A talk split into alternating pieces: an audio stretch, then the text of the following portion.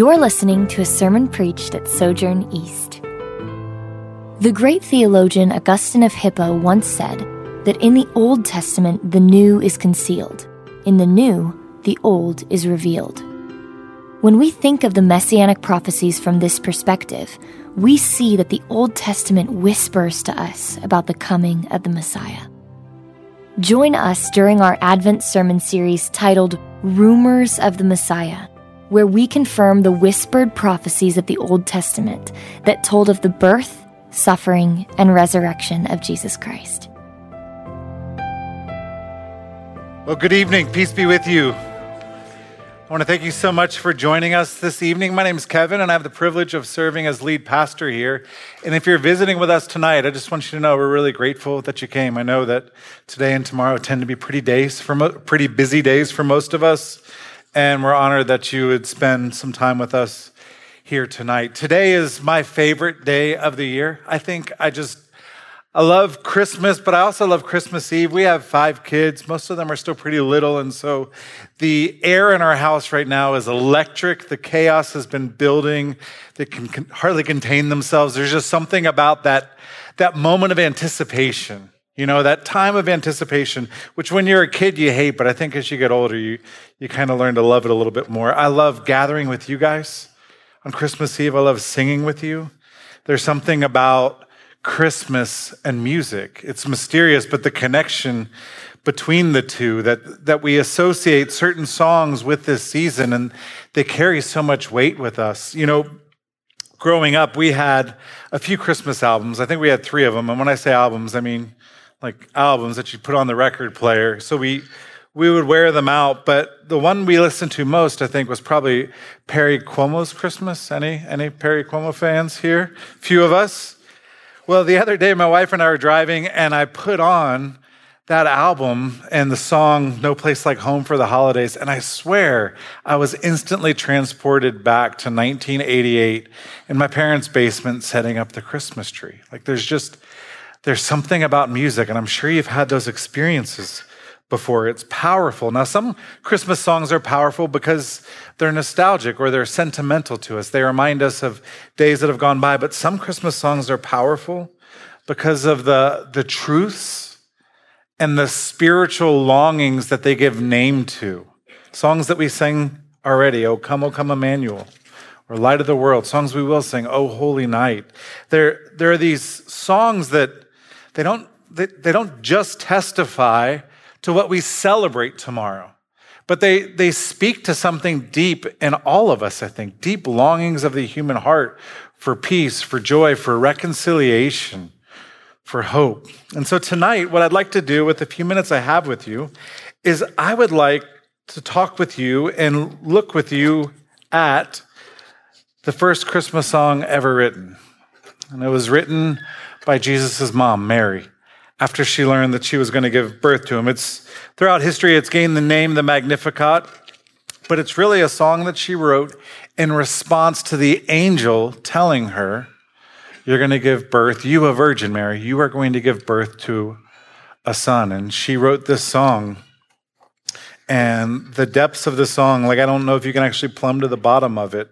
Some people have called this the most revolutionary song that's ever been written. And so I'd like to just talk with you guys about it for a few minutes tonight. And I'd like to invite you, if you're able to stand with me, for the reading of God's word as we look at this text. It's Luke one, and we're going to look at verses forty-six through fifty-five.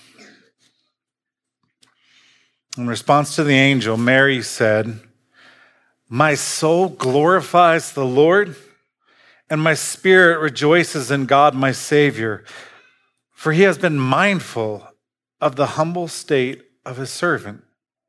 From now on, all generations will call me blessed, for the mighty one has done great things for me. Holy is his name. His mercy extends to those who fear him from generation to generation. He has performed mighty deeds with his arm. He has scattered those who are proud in their inmost thoughts. He has brought down rulers from their thrones, but has lifted up the humble. He has filled the hungry with good things, but has sent the rich away empty. He has helped his servant Israel, remembering to be merciful to Abraham and his descendants forever, just as he promised our ancestors." This is the word of the Lord. You may be seated.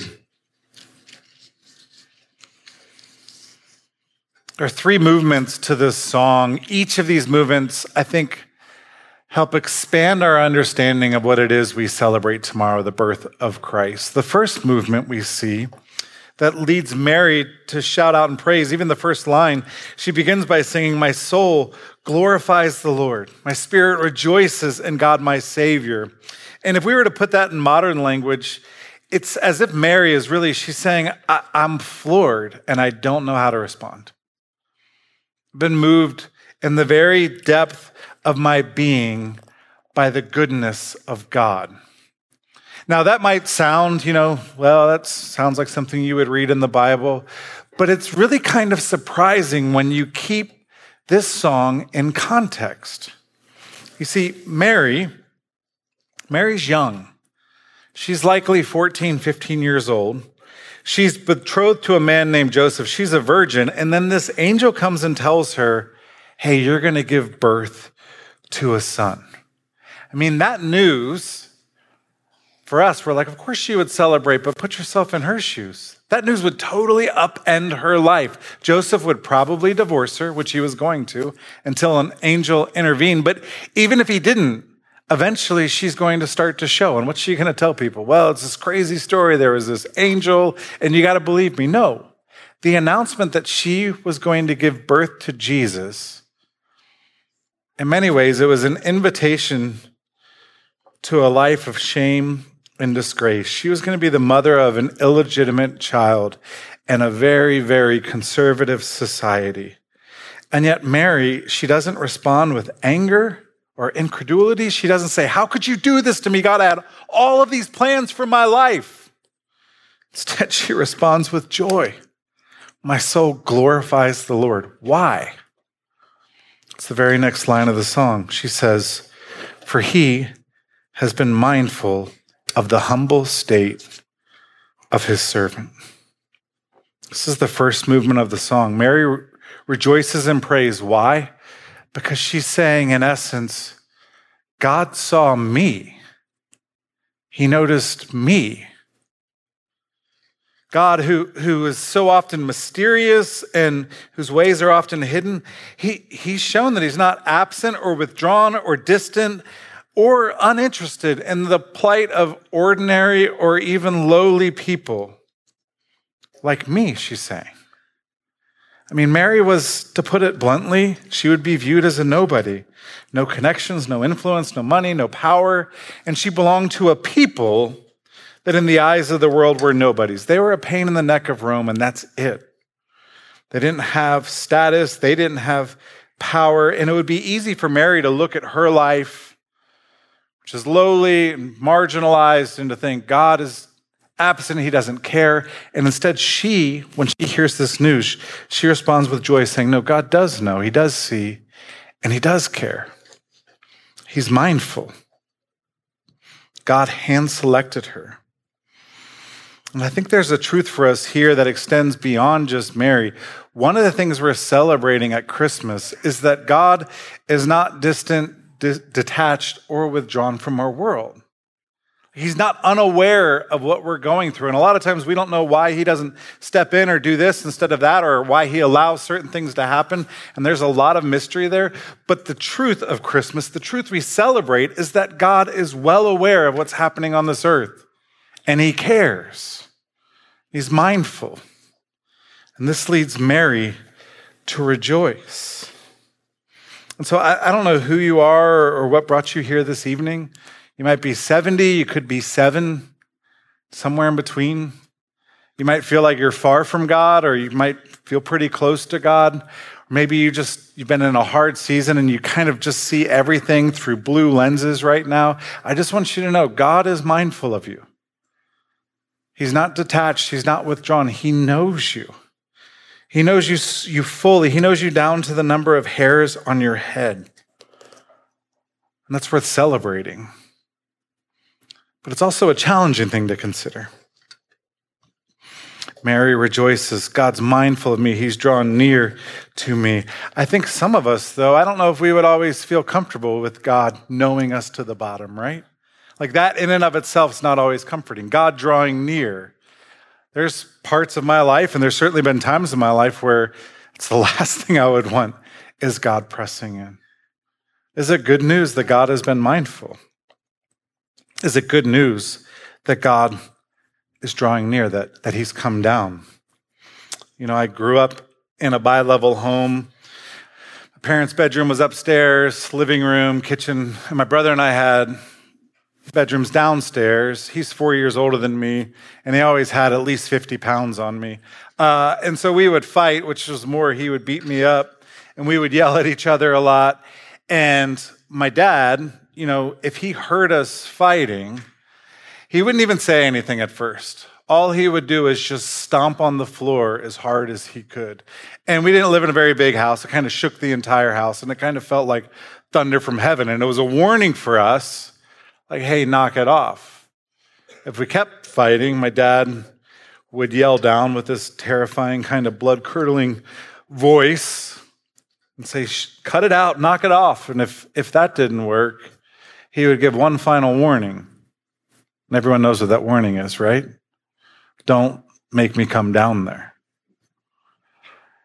Because if we made him get up from his chair and walk the two half flights of stairs to the basement, there's going to be real problems. There's going to be judgment. There's going to be wrath, punishment. And if you read the prophets, the idea of God stretching out his hand, it wasn't always encouraging. The idea of God drawing near was actually really frightening to people. And yet Mary, she's rejoicing in this song because she knows why he's coming. Because Mary knows her Old Testament, and she knows that when God moves among the lowly and the nobodies, it's because God is moving in mercy. Mary writes, his mercy extends to those who fear him from generation to generation. He has performed mighty deeds with his arms. He's scattered those who are proud in their inmost thoughts, and he has brought down rulers from their thrones, but he's lifted up the humble. He's filled the hungry with good things, but has sent the rich away empty. You see, Mary, she's not proud. Mary's recognizing, if God is going to move through me, he's got to be moving in mercy. Because when God moves in mercy, he moves among the lowly. He picks lowly places like Nazareth, which to the best of our knowledge was a podunk town you never went to on purpose. And if you did go there, you tried to get out of there. And Jesus looks at Nazareth and he says, that's going to be my hometown. And then he picks a mom, a single teenage mom who's poor.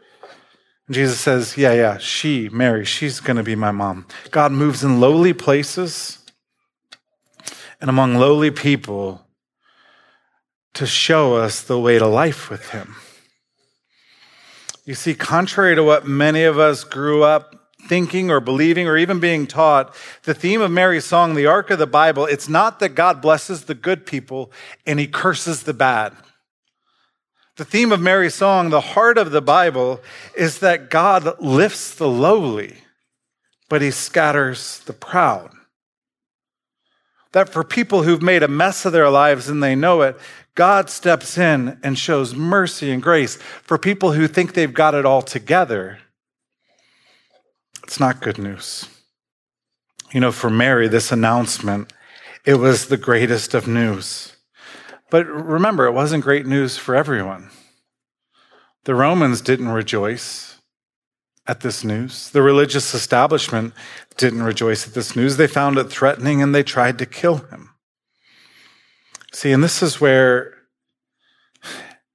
every year around this time, the mystery and the wonder of what we celebrate at Christmas, what theologians call the incarnation, God taking on human flesh, it just blows my mind because the incarnation challenges so many assumptions we have about life, about the ways of the world, about God, about what we value. I mean, we as people, we value money and power and connections and fame and speed, you know, like all the people who can get things done. God, he values the humble and the lowly and the broken and the poor in spirit. Why? Well, it's not because those things are necessarily, certainly some of them, they're not virtuous in themselves. God values those things because those are the people who are the most likely to respond when he extends his mercy. You see, proud people look at the baby in the feeding trough because there was no place else. This abject poverty, born in abject poverty. And they might feel sentimental, they might feel superior, or they might feel pity, which is a form of superiority. But the humble in heart, they look at that baby born in the feeding trough, and they have the eyes to see that God has drawn near to his people. And they have the eyes to see how wonderful it is. I mean, think about it. If you heard that God was drawing near, the almighty, all-powerful God is drawing near in human flesh, how would you expect him to come? A mighty warrior? A soldier? God chose to come as a baby, as a son, as the most non-threatening thing possible to show us the way to life with him. Martin Luther, he writes about this when he writes, "To me there is no greater consolation given to mankind than this, that Christ became man, a child, a babe, playing in the lap of his most gracious mother. Who is there whom this sight would not comfort? Now has overcome the power of sin, death, hell, conscience, and guilt. If you come to this gurgling babe and believe that he has come, not to judge you, but to save you." And I just want to say, if you're here this evening and you feel beat down, you feel broken, you feel far from God, you feel poor in spirit, God is merciful. He's mindful, he knows you, but he's also merciful. You can go to him as you are right now. You don't have to clean yourself up. You don't have to get right with God. God does the getting right. You just go to him. God is mindful, he's merciful. And then the last movement. Mary says in verse fifty-four, she concludes her song saying, "He's helped his servant Israel, remembering to be merciful to Abraham and his descendants forever, even as he said to our fathers." Now, if you're not familiar with the Old Testament, there's some names there, and it's what exactly is she saying? Well, if you wanted to boil it down, what Mary is singing about in the last line, she's saying, God, not only are you mindful of me, not only are you merciful, but you're also faithful. I can trust you. Because Mary knows that this child that's promised to her, it's not God doing something out of left field. It's God coming through on promises that trace all the way back to Genesis three and then Genesis twelve and throughout the Old Testament. God's promise that he was going to send a king who was going to deliver his people from their sins. She knows that she connects it. And at that first Christmas, she says, "You're faithful. I can trust you." Something we often don't think about at Christmas, but Christmas is one of the greatest, if not the greatest, demonstration of God's faithfulness to his people. That he comes through and you can trust him. As we all know, trust is essential for a healthy relationship. You know, you can't really have good friendships or a healthy marriage if you don't trust each other. It's just impossible. And when you don't trust people, you, you hold people at arm's length. And let's be honest, oftentimes you should, because we live in a world where people lie, they steal, they cheat, they malign, they do all kinds of horrible things. And so part of living in this fallen world is we, we learn to throw up these walls and we learn to keep people at a distance. In some ways, that's that's necessary, certainly in some relationships. But what often happens is we do the same thing with God that we do with other people. We keep him at arm's length. We don't, we don't want him too close. We want to know him to an extent, but we don't want him too close because we don't know how to trust. And what Mary is saying in this song is, even though God is mysterious, he never lies and he never fails to follow through. He follows through on his promises. And so as you enter into these next couple of days, which I hope and I pray are filled with tremendous amount of joy and laughter and warmth with people that you love, I also recognize there might be some hard times. You know, there'll be the, the post-present crash in a lot of houses, and there'll be fights, and there'll be bickering, and all sorts of things that accompany the joy. I just want you to know God is mindful of you. He knows you. He's merciful. You can go to him, and he's faithful.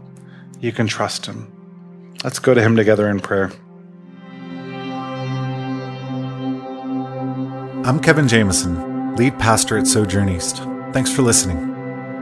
For more sermons, info about our church, and ways you can support the ministry of Sojourn East, visit sojourn church dot com slash east.